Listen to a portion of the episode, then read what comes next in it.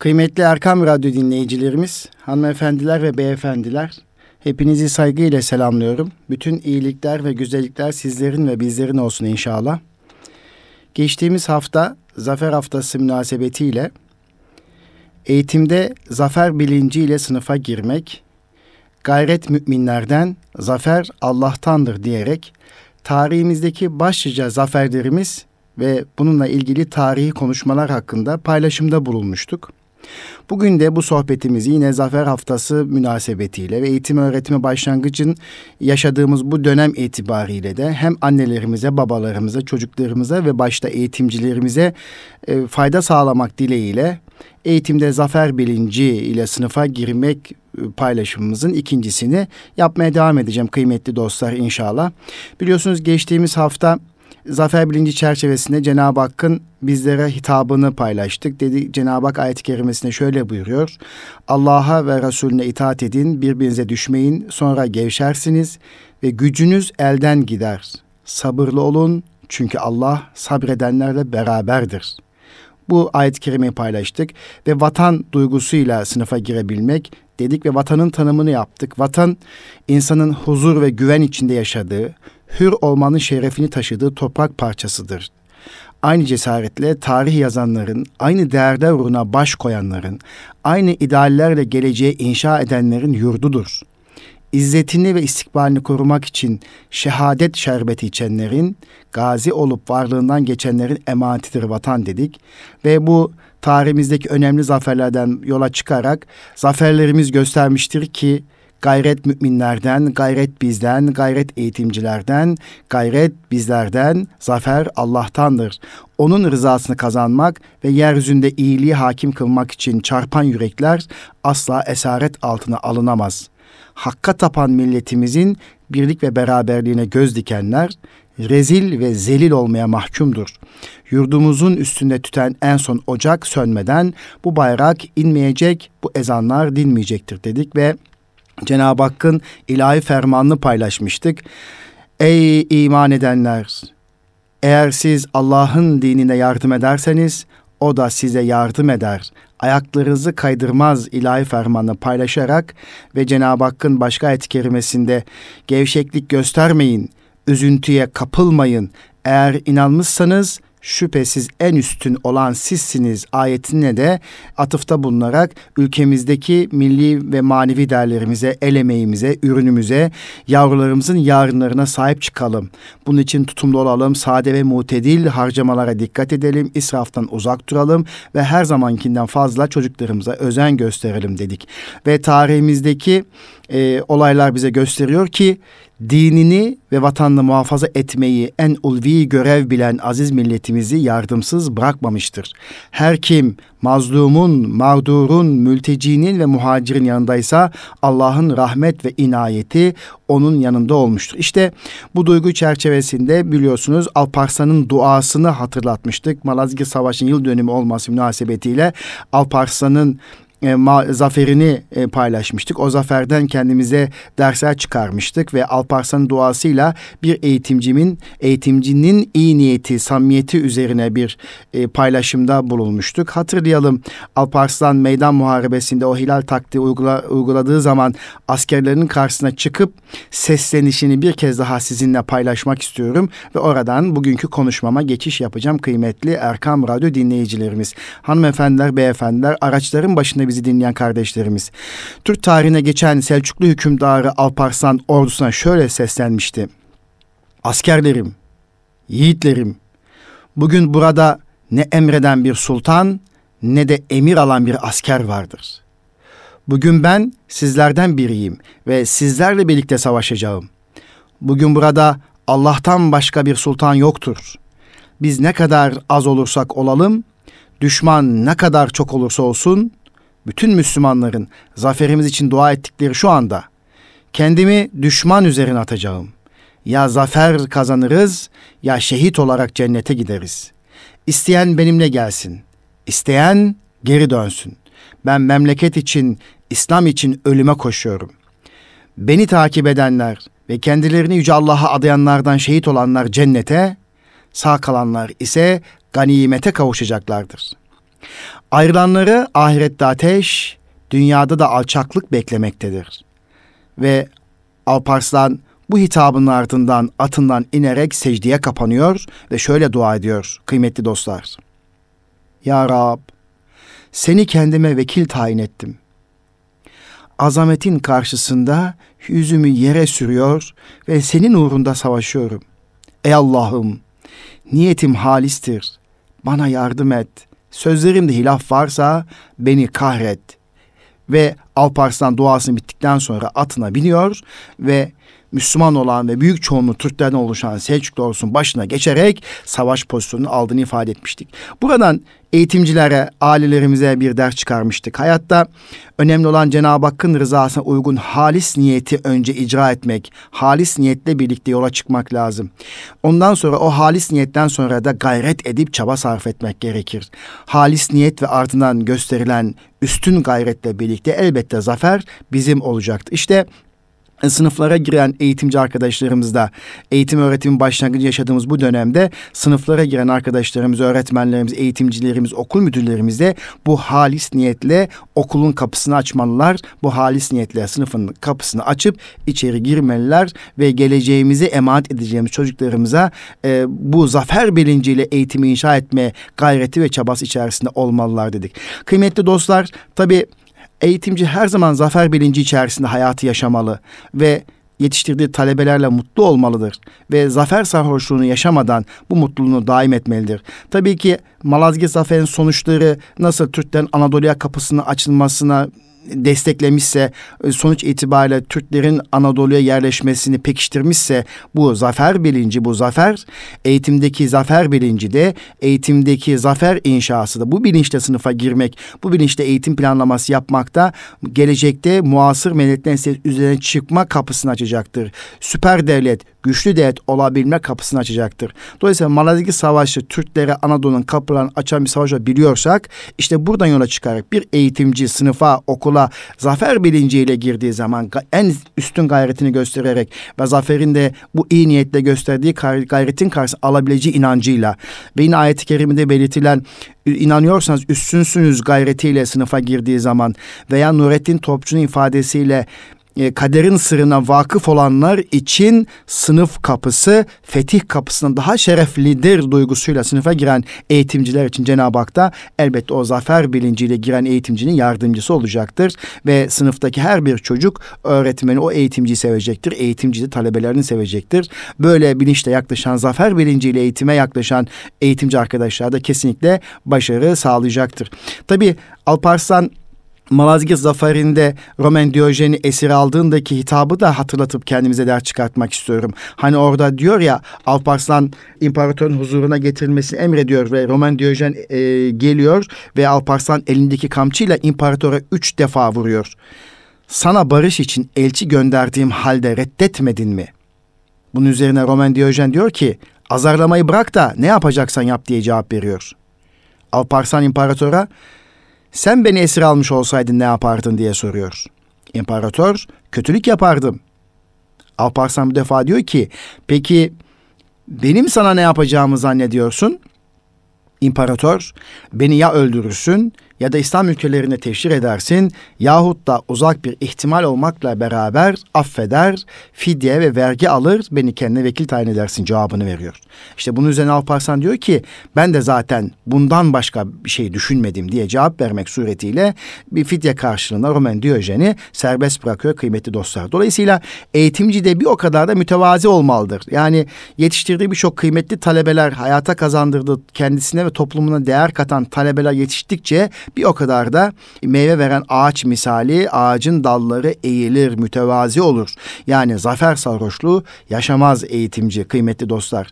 Ve yine tarihimizdeki Otlukbeli zaferinden bahsettik. Anadolu Selçuk Devleti'nin yıkılmasından sonraki memleketin çeşitli yerlerindeki bağımsız beylikler kurulmuş ve Anadolu Birliği parçalanmıştı. Bunun üzerine e, işte bu böyle bir ortamda Otlukbeli Savaşı oldu ve Otlukbeli Savaşı neticesinde e, Osmanlı ordusu Fatih Sultan Mehmet'in komutanı komutası altında Üsküdar'dan hareket ediyor ve e, komutanlarla birlikte Akkoyunlularla mücadele ediliyor ve sonuçta iki Türk hükümdarı arasındaki savaş 11 Ağustos 1473 çarşamba günü yapılıyor ve sonuçta Akkoyun hükümdarı çare kalmayarak çare kalmıyor, yeniliyor ve kaçıyor ve ordugahı ve hazineleri Osmanlıların eline geçtiğini ifade etmiştik. İşte bu Fatih Sultan Mehmet e, Uzun Hasan'ı yenmek suretiyle de Anadolu'da beyliği toparlamış. Anadolu beyliklerinde kardeşliği e, Türk birliğini sağlamıştı ve perçinlemişti. Otlukbeli Savaşı'nın Fatih tarafından kazanılması Anadolu'da kurulmakta olan Türk birliğini perçinlemiş. Fırat Nehri'nin batısında kalan topraklar kesin olarak Osmanlı'nın egemenliğine geçmiş. Batılılar Osmanlı yenerek İstanbul'u tekrar ele geçirme düşlerini bırakmak zorunda kalmışlardır diye ifade etmiştik. Yine bu bakımdan Otlukbeli zaferi de Türk tarihinde büyük önemi var demiştik. Bunları niye anlatıyoruz kıymetli dostlar? Hani Alparslan'ın duasıyla Malazgirt Savaşı'nı e, paylaştık. E, işte Ağustos ayındaki diğer zaferlerimizde Ağustos ayına tevafuk eden e, bazı zaferlerimizi hatırlamak suretiyle daha sonra Çanakkale Zaferi, Kutul Amare savaşları, zaferleri bunlar önemli zaferler. Bu zaferleri büyük bir mücadele sonucu ortaya çıkmış ve e, ince taktiklerle gerçekleştirilmiş, büyük fedakarlıklarla gerçekleştirilmiş zaferlerdir. Bu zaferlerde aza karşı çoğun mücadelesidir. Teknik bakımından zayıf olanın teknik bakımından güçlü olana karşı zaferidir. Dolayısıyla hem Çanakkale Zaferi hem bu Ağustos ayında tekabül eden zaferlerimiz hem Kutul Amare Savaşları'nın yola çıkarak bir eğitimci mazeretlere sığınıp kalmamalıdır.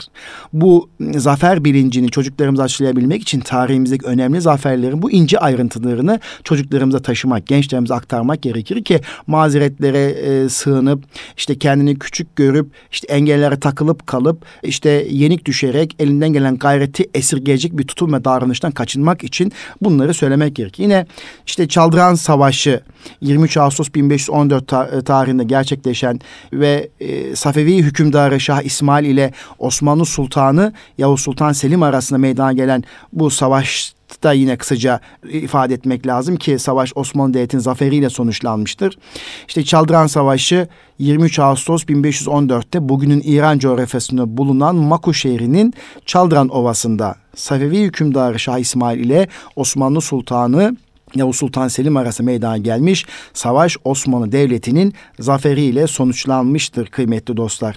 Evet bu savaşta Osmanlı Devleti 1500'lü yılların başında yaşadığı saltanat mücadeleleri nedeniyle hakimiyeti altındaki bölgelerde otoritesini koruyamamaktaydı. Yani Çaldıran Savaşı öncesi bir takım Osmanlı coğrafyasında bir takım mücadeleler vardı. Bu durumdan da Şah İsmail istifade etmek istiyordu. İşte Doğu Anadolu bölgesinde yaşayan Türkmenler üzerine baskı kuruyor.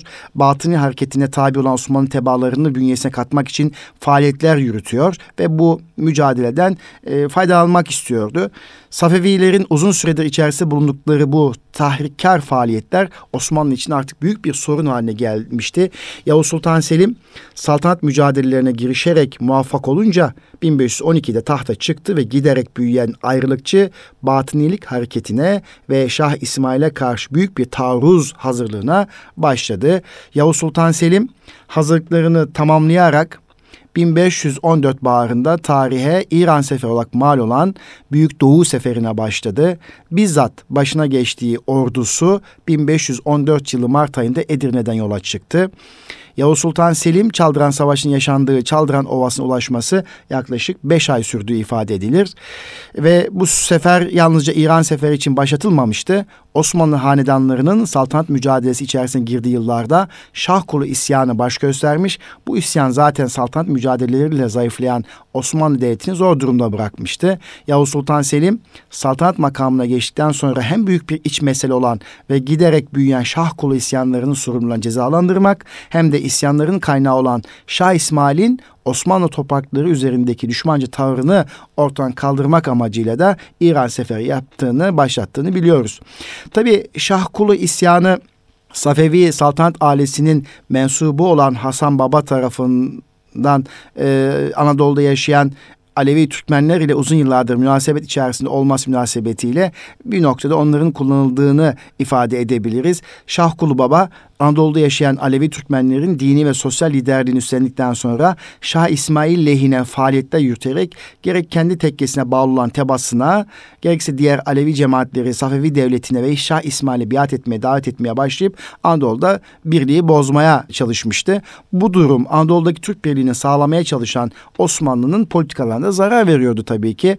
Şahkulu bu söylemlerini eyleme dökerek büyük bir isyan hazırlığı içerisine girişti. Saltanat makamının şehzadelerin hakimiyet mücadelesine girişmesi sebebiyle zayıflamasından istifade ederek kendisine bağlı tebaaya kılıç kuşandırıp isyan hareketi içerisine girdi emir altına aldığı kuvvetlerle birlikte Manisa sancağına giderek saltanat mücadelelerine karışan Şehzade Korkut'un hazinesine saldırdı ve Şehzade'nin hazinesi ele geçirdi. Şah kulu ilk isyanda başarılı olunca daha da itibar göre güçlendi ve isyan hareketine katılan Alevi Türkmenlerin sayısı arttı. Şahkulu emrindeki asilerin sayısı artınca kendisini Şah İsmail'in halifesi ilan ederek çok daha büyük isyanlara ve katliamlara girişti. Manisa'dan sonra Antalya'ya girdi ve Antalya'nın kadısını öldürdü. Ardından Kızılcakaya, Korkuteli, Elmalı, Burdu ve Keçiborlu beldelerine girdi. Bu bölgelerin kadıları öldürülerek yerel halk üzerinde katliamlar gerçekleştirildi. Girişte isyan hareketiyle Kütahya'ya kadar ulaşan Şahkulu isyanın bastırılması için üzerine gönderilen Osmanlı kuvvetlerine mağlup edince isyan daha da pervasızlaştı. Kütahya'yı kuşatarak Anadolu Beylerbeyi Karagöz Ahmet Paşa'yı 22 Nisan 1511 tarihinde öldürdüğünü biliyoruz. Şahkulu Kütahya kuşatmasında muvaffak olamasa da Kütahya'dan çekilip Bursa'ya doğru yola çıktı. Osmanlı isyanı bastırmak için Subaşı Hasan Ağa komutasında ikinci bir kuvvet daha sevk etmişti. Şahkulu bu kuvvetleri karşıda galip gelince isyanı bastırmak için doğrudan Vezir-i Azam Hadim Ali Paşa görevlendirildi. Şahkulu bu esnada Hadim Ali Paşa'dan önce ulaşan Karaman Beylerbeyi Haydar Paşa ile mücadeleye girişti ve 3. Osmanlı kuvvetlerine karşı da galip gelerek yoluna devam etti. Şahkulu isyanı ancak Vezir-i Azam Hadim Ali Paşa'nın müdahalesiyle durdurabildi. Hadim Ali Paşa isyanı bastırmak için görevlendirilen Şehzade Ahmet'in güçleriyle birleşerek Şahkulu güçlerini Altıntaş mevkiinde dağlık bir alanda kuşattı. Ancak Şehzade Ahmet isyanını bastırmak yerine kendisine verilen Yeniçerilerden giriştiği saltanat mücadelesine destek vermelerini ve kendisi biat etmelerini istedi. Emrindeki Yeniçerilerin bu teklifi kabul etmemeleri üzerine isyanı bastırma vazifesini reddederek kendi sancağına çekildi. Şehzade Ahmet'in kuşatmada destek vermemesi üzerine Hadim Ali Paşa'nın kuşatmasından kaçmaya başaran Şah kolu ve isyancıları İran doğru kaçmaya başladılar. Ve Hadim Ali Paşa kaçan Şahkul isyancılarını takip ederek Sivas yakınlarındaki Çukurova mevkiinde, Çubukova mevkiinde e, yetişti. İsyancılar burada Osmanlı kuvvetlerine güç yetiremeyip yenildiler, mağlup oldular. İsyanın başını çeken Şahkulu bu mücadelede öldürünce kargaşaya kapılıp dağıldılar. Ancak Hadim Paşa da savaş meydanında aldığı ok darbesiyle öldürülünce Osmanlı kuvvetleri kaçan isyancıları takip edemedi maalesef. İşte Osmanlı kuvvetleri geri çekilince isyancılar da İran'a kaçmış oldular.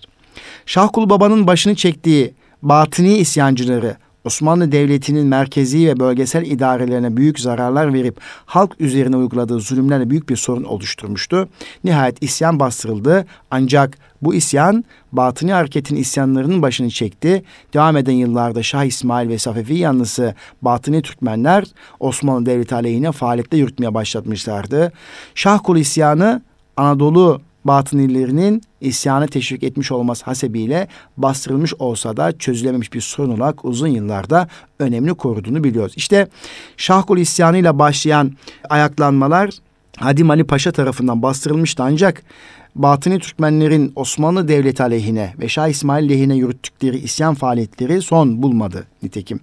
Üstelik isyancıların Osmanlı Devleti tarafından görevlendirilmiş kadıların öldürülmesi ve savunmasız e, toplumların katledilmesi affedilemezdi. Yavuz Sultan Selim'in saltanat makamına geçtikten sonra ilk icraatı bu sorunu bertaraf edip sorumluların cezalandırılması olmuştu. İşte Yavuz Sultan Selim Şahkule isyanının sorumlularını cezalandırmak ve Osmanlı Devleti için büyük bir tehdit unsuru hale gelen Şah İsmail'i bertaraf etmek için çıktığı İran seferini beş ay gibi uzun bir sürede tamamlayarak Çaldıran Savaşı'nın yaşandığı Çaldıran Ovası'na ulaştı.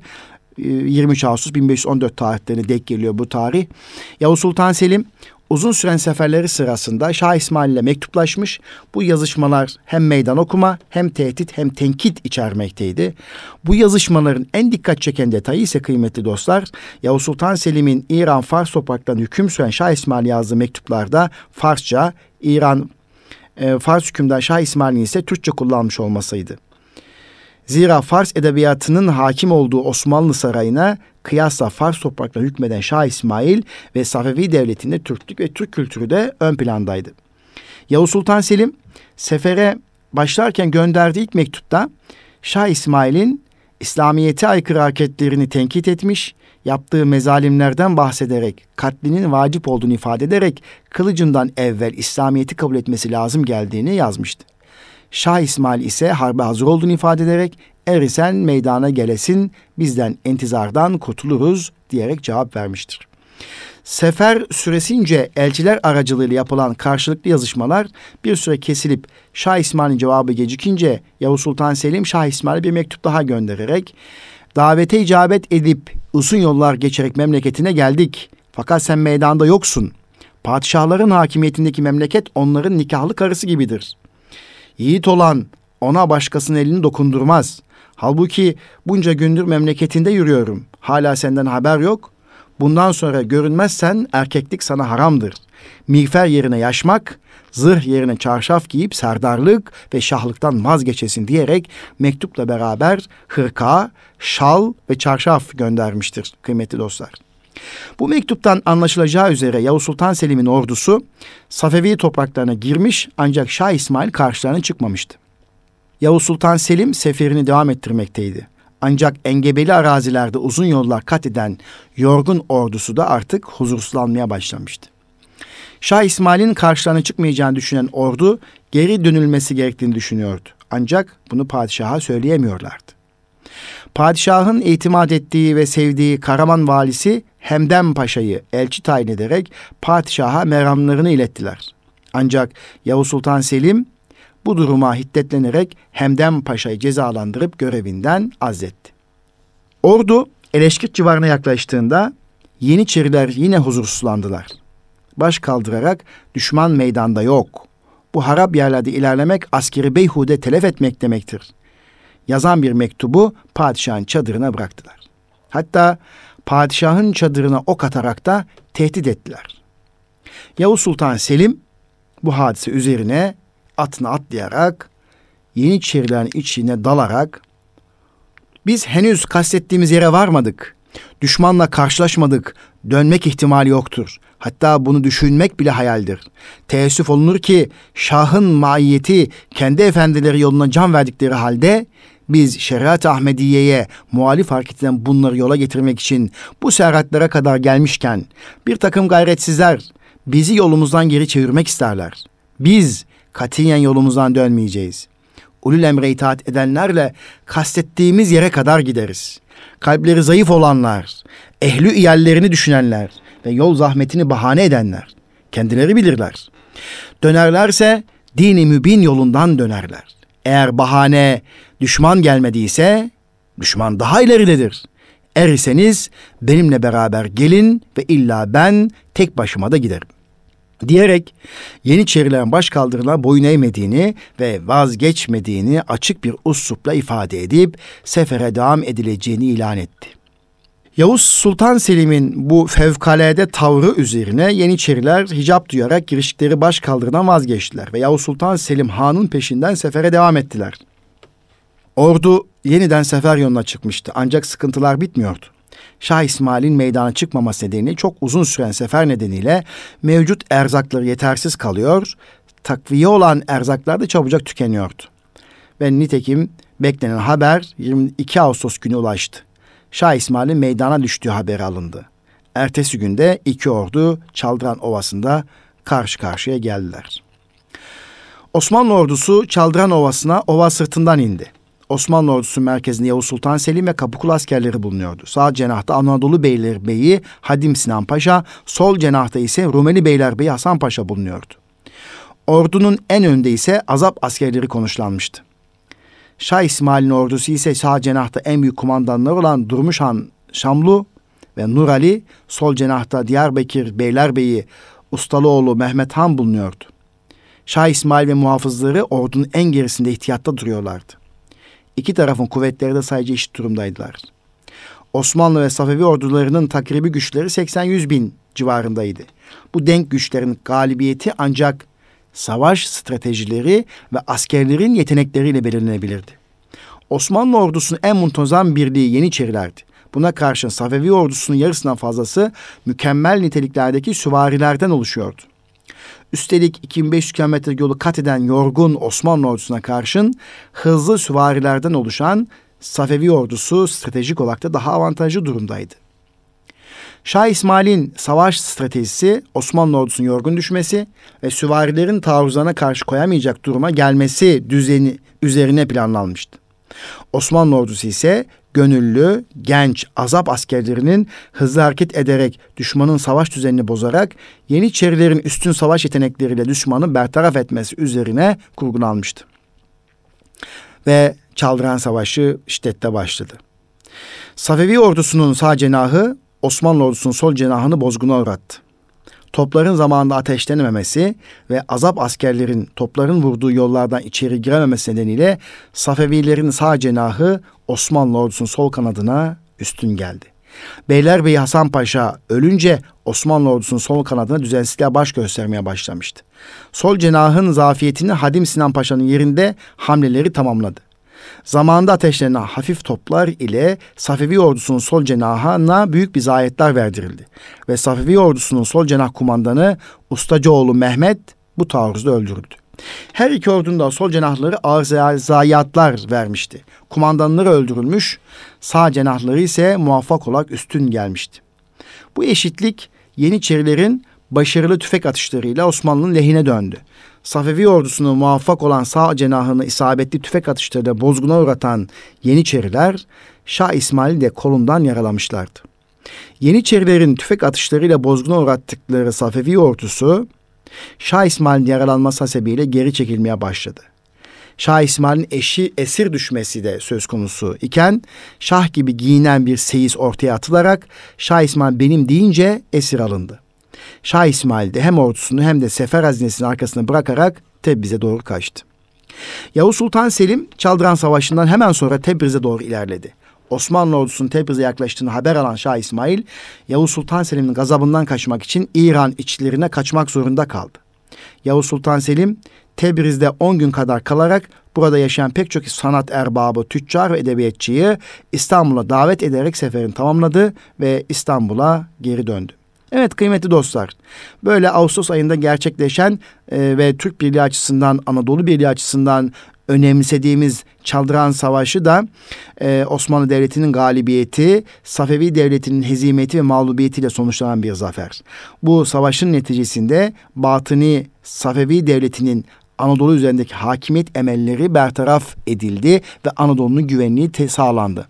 Zira Çaldıran Savaşı'nın kaybedilmesi durumunda Osmanlı tebaası olan Batıni Türkmenlerin Safevi devletine biat etmesi söz konusu olacak. Osmanlı devletinin hakimiyetine gölge düşerek zayıflamasına belki de yıkılmasına sebep olacaktı.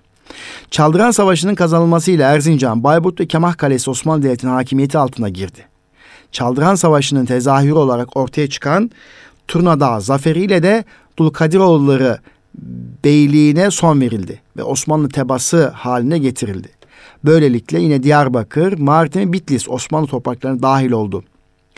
Çaldıran Savaşı sonrası Anadolu Osmanlı hakimiyeti kesinleşerek bölgedeki Türk İslam Birliği sağlanmış oldu. Evet kıymetli dostlar yine e, Ağustos ayındaki zaferlerimizden Çaldıran Savaşı'nı e, şöyle kısaca hatırlattık. E, buradan yola çıkarak da diyoruz ki bazen e, içimizdeki bizden görünen hainler birlik ve beraberliğimizi sarsacak, yüreğimizi zedeleyecek, kalbi birlik ve ruhi ahengimizi zedeleyecek insanlar, gruplar olabilir. Buna karşı üstün stratejiler ve taktiklerle bertaraf etmek gerekir. Nitekim de e, halen e, Türkiye Cumhuriyeti sınırları içerisinde bir takım teröristlere karşı, hainlere karşı mücadeleler üst düzeyde devam etmektedir. İşte 15 Temmuz 2016 tarihinde yaşadığımız 15 Temmuz darbe kalkışması da yine bunun bir sonucudur. Dolayısıyla ülkemizin, milletimizin birlik ve beraberliği için hani nasıl Çaldıran Savaşı Türk İslam Birliği'nin sağlanmasına vesile olmuşsa da olmuş. işte aynı şekilde günümüzde de ülkemizin coğrafyasında birliği sağlayacak, e, kalbi birlik, ruhi ahengi tesis edecek hem eğitimsel çalışmalar yapmak gerekir hem de ordumuz ve diğer güçlerimiz e, bu mücadeleyi verebilecek e, performansı ortaya koymalılar. Asla vatanımız içerisinde fikirlerimiz farklı olabilir, düşüncelerimiz farklı olabilir, mezhebimiz farklı olabilir ama ülkemizin birlik ve beraberliği elden gittiği zaman, Anadolu parçalandığı zaman hiç kimseye fayda sağlamayacağı bilinci içerisinde her zaman bu coğrafyada hatta yakın coğrafyada bu birliği sağlayacak mücadeleyi vermek lazım. Bizim ayrılıklarımız, ayrı düşüncelerimiz, dinsel ayrılıklarımız, ırksal ayrılıklarımız bizim Anadolu'daki e, İslam birliğine zede, zede leke getirmemelidir. Bu birliği yüce tutmamız gerekir. Türkiye başta olmak üzere kendi içimizde sonra yakın coğrafyamızda, gönül coğrafyamızda bu birliği sağlayacak dinamikleri oluşturmamız gerekir. İşte Çaldıran Savaşı ıı, sonuçları itibariyle bana bunu çağrıştırdı. İşte eğitimci de sınıfa girdiği zaman bu zafer bilinci içerisinde farklılıkları dikkate almalı. Evet, farklılıklara saygı göstermeli. Evet ama bu farklılıklar e, ülkemizin milli birlik dokusuna zarar vermeye başladığı zaman da o eğitimci taktikleriyle, stratejileriyle bu mücadeleyi kazanmalıdır e, dersini çıkartabiliriz. Tabii Ağustos ayı içerisinde gerçekleşen bir başka e, mücadele, başka zafer Merci Dabık Savaşı 24 Ağustos 1516 yılında Osmanlı Devleti ile Memlük Devleti arasında Halep şehrinin kuzeyinde gerçekleşmiş. Bugün Suriye topraklarında gerçekleşiyor ve bu Merci Dabık Savaşı sonrası da Suriye, Lübnan ve Filistin Osmanlı topraklarına dahil oluyor. Bugün yakın coğrafyamızda yaşanan sorunlar, işte Suriye'de yaşanan sorunlar 1516 yılında Osmanlı hakimiyetine giren ve daha sonra huzur toprakları haline gelen bu coğrafya işte yakın tarihimizde bizden ayrılmak suretiyle kendi işlerine düştüler ve bugün işte Suriye ortada, Lübnan ortada, Filistin hakeza, Yemen hakeza vesaire. Dolayısıyla yakın coğrafyamızdaki sıkıntıları gidermenin yolu da yine zafer bilinciyle eğitimi inşa etmek, zafer bilinciyle askerimizi inşa etmek, zafer bilinciyle medyamızı inşa etmek ve hep bu bilinçle e, beka sorunundan öteye zafer bilincini yaşayacak, bu ülkede güçlü bir devlet haline gelecek bir duruşu yaşamak gerekir e, diyoruz. İşte Mercidabık Savaşı 24 Ağustos 1516 yılında Osmanlı Devleti ile Memlük Devleti arasında Halep şehrinin kuzeyinde gerçekleşti ve dedik ya Suriye, Lübnan ve Filistin Osmanlı topraklarına dahil edildi dedik. Osmanlı İmparatorluğu 16. yüzyılın başlarında Anadolu ve Balkanları hakimiyetleri altına almış durumdaydı. Bir yandan Avrupa'nın işlerine seferler düzenliyor, diğer taraftan Anadolu'daki Türk birliğini sağlayan ve İslam dünyasının sancaktarlığını üstlenen Osmanlı Devleti Mercidabık Savaşı ile Orta Doğu bölgesini de hakimiyeti altına almış cihan hakimiyeti dönemine uzanacak tarihsel serüveninin kilometre taşı olan bu savaş Osmanlı tarihi yükselme devrindeki en büyük zaferlerden biridir kıymetli dostlar. Osmanlı Devleti Anadolu ve Balkanlar üzerinde kurduğu hakimiyet ile İslam dünyasının yeni lideri konumuna erişmişti. Arap dünyası önce Emevilerin yıkılması, ardından Abbasilerin Moğol istilaları sonrasında zayıflaması, hilafet makamının Memlüklere geçmesi ve bölgesel istikrarsızlıklar hasebiyle İslam alemi için basiretsiz bir rol oynamaktaydı. Aynı dönemde Müslüman nüfusun en yoğun olduğu bölgeler olan Suriye, Lübnan, Filistin, Mısır ve Arap Yarımadası'nın hakimiyeti altına almış olan Memlükler Osmanlı Devleti'nin yükselişi ve İslam dünyasının liderliğine soyulmuş olmasının tedirgin olmuşlar ve bu siyasi gelişmenin kendileri için bir tehdit unsuru olacağını düşünmüşlerdi. E şimdi şu cümleye bakarak günümüzü tekrar değerlendirecek olursak e bugün de Türkiye'nin yükselişi e, ve İslam dünyası liderliğine soyulmuş olmasından kimler tedirgin olabilir? Elbette başta e, yöneticileri e, halklarını temsil etmeyen, milletlerini temsil etmeyen Müslüman ülkelerin liderleri başta olmak üzere Avrupa ve Amerikan Birleşik Devletleri bundan tedirgin olur ve bunun e, her türlü mücadelesini yürütür kıymetli dostlar. Bakın buradan da aynı şey bazı yaşadıklarımız tarihsel olayların tekerrürüdür. Memlükler her ne kadar Osmanlı Devleti'nin sahip olduğu kadar geniş bir hakimiyet alanına ve nüfusa sahip olsalar da Osmanlı Devleti'nin askeri ve siyasi gücü karşısında muvaffak olmaları mümkün görünmemekteydi.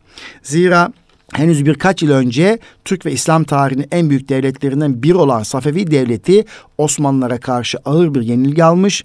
Bu zafer Osmanlı Devleti'ne yeni nüfus hakimiyet alanları kazandırmıştı. İşte Mercidabık Savaşı bu e, nedenle önemliydi ve Mercidabık Savaşı'nda siyasi çekişmeler ve hakimiyet mücadeleleri ve savaşçı ruhundan vazgeçmemeleri Türk devletlerini bir kez daha karşı karşıya getirmişti. Nasıl ki Çaldıran Savaşı ile Safevi Osmanlı mücadelesi baş göstermiş ardından da teba bakımından değilse de saltanat makamı Türk kökenli Memlükler Osmanlı Devleti ile hasım olmuşlarsa da evet Memlükü Sultanı Kansu Gavri Osmanlı Devleti ile tek başına mücadele etmek niyetinde değildi. Ancak giderek yükselen Osmanlı Devleti'nin yüzünü doğuya çevirmesi kaçınılmaz bir vaka olarak Memlüklerin akıbetlerini tehdit etmekteydi. Kansu Gavri Osmanlı Devleti'ne karşı Çaldıran Muharebesi'nde ağır bir yenilgiye uğrayan ve inzivaya çekilen Şah İsmail ile ittifak kurma yoluna gitti. Şah İsmail Çaldıran Savaşı'ndaki ağır bir yenilgiye uğramış ve bu savaş sonrasında Osmanlı Devleti Tebriz ve Kuzey İran hattını hakimiyeti altına almıştı. Bunu biraz önce söylemiştik. Osmanlı Devleti'nden intikam almak isteyen Şah İsmail Kansu Gavri'nin yani Memlük Sultanı Kansu Gavri'nin ittifak talebini kabul ederek birlikte savaş hazırlıklarına başladılar kıymetli dostlar. Evet. Osmanlı Padişahı Yavuz Sultan Selim Han 1512 yılında Sadrazamı Pir Mehmet Paşa'nın tavsiyesiyle kurdurduğu istihbarat teşkilatı yoluyla kısa süre içerisinde Safevi Memlük İttifakı'nı haber aldı.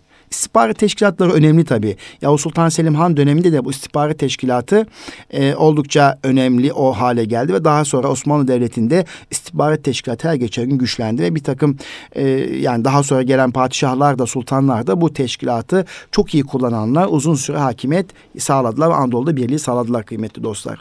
Günümüzde de istihbarat teşkilatı çok önemli. Milli birlik ve duygularımız için ülkemizi tehdit eden iç ve dış tehditler için istihbarat teşkilatının çok iyi çalışması olması ve güçlü olması gerekir. Çaldıran Savaşı'nda da düşman ordusuna yanıltıcı bilgiler göndermeyi başaran bu istihbarat teşkilatı özellikle Tebriz ve Kuzey İran bölgelerinin etkin duruma gelmişti. Safevi Sarayı'na kadar sızan bu teşkilat Memlük Sultanı Kansu Kavri'nin teşebbüsüyle ortaya çıkan bu ittifakı haber almıştı. Ancak bu dönemde istihbarat yoluyla elde edilen bilgiler olası bir savaş için mazeret olarak kabul edilmemekteydi hızlı davranarak düşmanın hazırlanmasına fırsat vermeden harekete geçen Yavuz Sultan Selim Han, 40 bin kişilik bir ordu teşekkül ederek Şah İsmail üzerine taarruza geçeceğini ilan etti. Yavuz Sultan Selim Han'ın bu akıllıca hamlesi şüphesiz ki bir politik manevraydı. Memlükler ile mevcut bir husumet ortada yoktu ve istihbarat yoluyla elde ettiği bilgiler Memlüklere karşı açılacak bir savaş için sebep olarak ortaya konulamazdı. Böyle bir durumda Osmanlı Devleti'ni haksız ve zalim duruma düşürme ihtimali vardı. Bunun yerine zaten hasmane bir tavır almış Şah İsmail'in üzerine yürümek ve bu yürüyüş içinde Memlük toprakları üzerinden bir güzergah seçerek Memlük Sultanı Kansu Gavri'den müsaade istemek gerekiyordu. Dönemin siyasi koşullarına baktığımızda komşu devletler komşuluk ilişkileri hasebiyle kendilerini hedef almayan seferlerde topraklarından geçilmesine müsaade eder ve savaşın tarafı olmazlardı. Müsaade etmemesi durumunda ise komşuluk ilişkileri bozulur, savaşın tarafı olunur ve olası bir savaş için yeterli nedenler ortaya çıkmış olurdu. Kansu Gavri Osmanlı Devleti'ne müsaade ederse Şah İsmail'i Osmanlı Devleti ile karşı karşıya bırakacak ve bir anlamda kalleşlik yapmış olacaktır. Böyle bir durumda Şah İsmail ittifak teşebbüsünün Kansu Gavri tarafından ortaya atıldığını söyleyecek ve Osmanlı Devleti için yeterli bir savaş nedeni ortaya çıkacaktı. Kansu Gavri'nin Osmanlı ordusuna izin vermemesi durumunda ise doğrudan Osmanlı Devleti ile karşı karşıya gelmeyi göz alması gerekecektir. Memlük Sultanı Kansu Gavri Osmanlı Devleti'nin bu akıllıca hamlesi üzerine sefer için topraklarının kullanılmasına müsaade etmeyerek Yavuz Sultan Selim Han'ın istediği savaş nedenini vermek zorunda kaldı. Yavuz Sultan Selim Han Şeyhülislam Zembilli Ali Cemali Efendi'nin fetvasını alarak tarihe Mercidabık Savaşı olarak geçen Osmanlı Memlük mücadelesi için sefer hazırlıkları ortaya çıktı. Evet, Mercidabık e, Savaşı neticesinde 24 Ağustos 1516 sabahı işte Osmanlı ve Memlük orduları savaş tertibatları sonuçta almak gerekti. Ona detayına girmiyorum. Bu nedenle birlikte artık 24 Ağustos 1516 sabahı iki ordu karşı karşıya geldi. Osmanlı ordusu hilal taktiğini uyguladı. Yavuz Sultan Selim ordunun merkezinde emir o komuta üstlenmişti. Etrafında Kapıkul askerleri önünde birbirlerine zincirle bağlanmış 300 top bulunuyordu. Sağ cenahta Anadolu Beylerbeyi Zeynel Paşa, sol cenahta ise Rumeli Beylerbeyi Sinan Paşa konuşlanmıştı. Evet, Mercidabık Savaşı Osmanlı topçuların top atışlarıyla başladı. Memlükler top atışlarına süvarilerin taarruzlarıyla karşılık verdiler ve sonuçta Memlük ordusunda kısa süre içerisinde çözülmeler başladı ve 100 bin askerin meydan muharebesiyle karşı karşıya geldiği Mercidabık Savaşı aslında iki saat gibi kısa bir sürece içerisinde Osmanlı'nın lehine sonuçlanmış oldu. Sabah saatlerinde başlayan Mercidabık Savaşı öğlen saatlerinde Memlük ordusunu bozguna uğramasıyla sonuçlandı. Memlük karargahı Osmanlı ordusunun eline geçti. Mağlubiyetin kesinleşmesi üzerine Halep valisi Hayırbah Osmanlı ordusuyla anlaşarak savaş meydanından çekildi. Henüz topyekün bir bozguna uğramamış olan Memlük ordusu halen direniyor ve geri çekilmiyordu. Kısa bir süre sonra Memlük Sultanı Kansu Gavri'nin savaş meydanında öldüğü anlaşıldı. Bunun üzerine hayatta kalan Memlük askerleri geri çekildiler ve canlarını kurtarma telaşına düştüler. Ancak Yavuz Sultan Selim kaçan Memlük askerlerinin öldürülmesi emrini vermişti. Halep, Hama, Humus ve Şam'a kaçan ve yakalanan çok sayıda Memlük askerleri de öldürüldü. Ve Mercidabık Savaşı sonuçlandı. Osmanlı'nın kesin zaferiyle sonuçlandı tabii ki. Osmanlı Devleti Mercidabık Savaşı sonrasında Suriye, Filistin ve Lübnan coğrafyası Osmanlı hakimiyetinin altına girmiş oldu. Ve şehirler Yavuz Sultan Selim Han'a biat ettiklerini bildirdiler ve sultanı şehirlerine davet ettiler. Osmanlı'ya biat eden Suriye'de güç kullanılmaksızın hakimiyet sağlanmış oldu. Ancak Filistin ve Lübnan bölgelerinde yaşayan ve o şehirlerdeki bazı insan gruplar ilerleyen tarihlerde güç kullanılarak tabiyet altında daha sonra alınabildi. Ve sonuçta Mercidabık Savaşı Osmanlı Devleti için dini, siyasi, askeri ve iktisadi anlamda fevkalade faydalar sağladı. Mercidabık Savaşı öncesi Anadolu ve Balkanların hakim olan Osmanlı Devleti, Mercidabık Savaşı sonrasında Orta Doğu bölgesi, ilerleyen yıllarda ise Kuzey Afrika ve Arap Yarımdası hakimiyeti altında alarak cihan devleti haline geldi. İşte Mercidabık Savaşı bu anlamda önemli.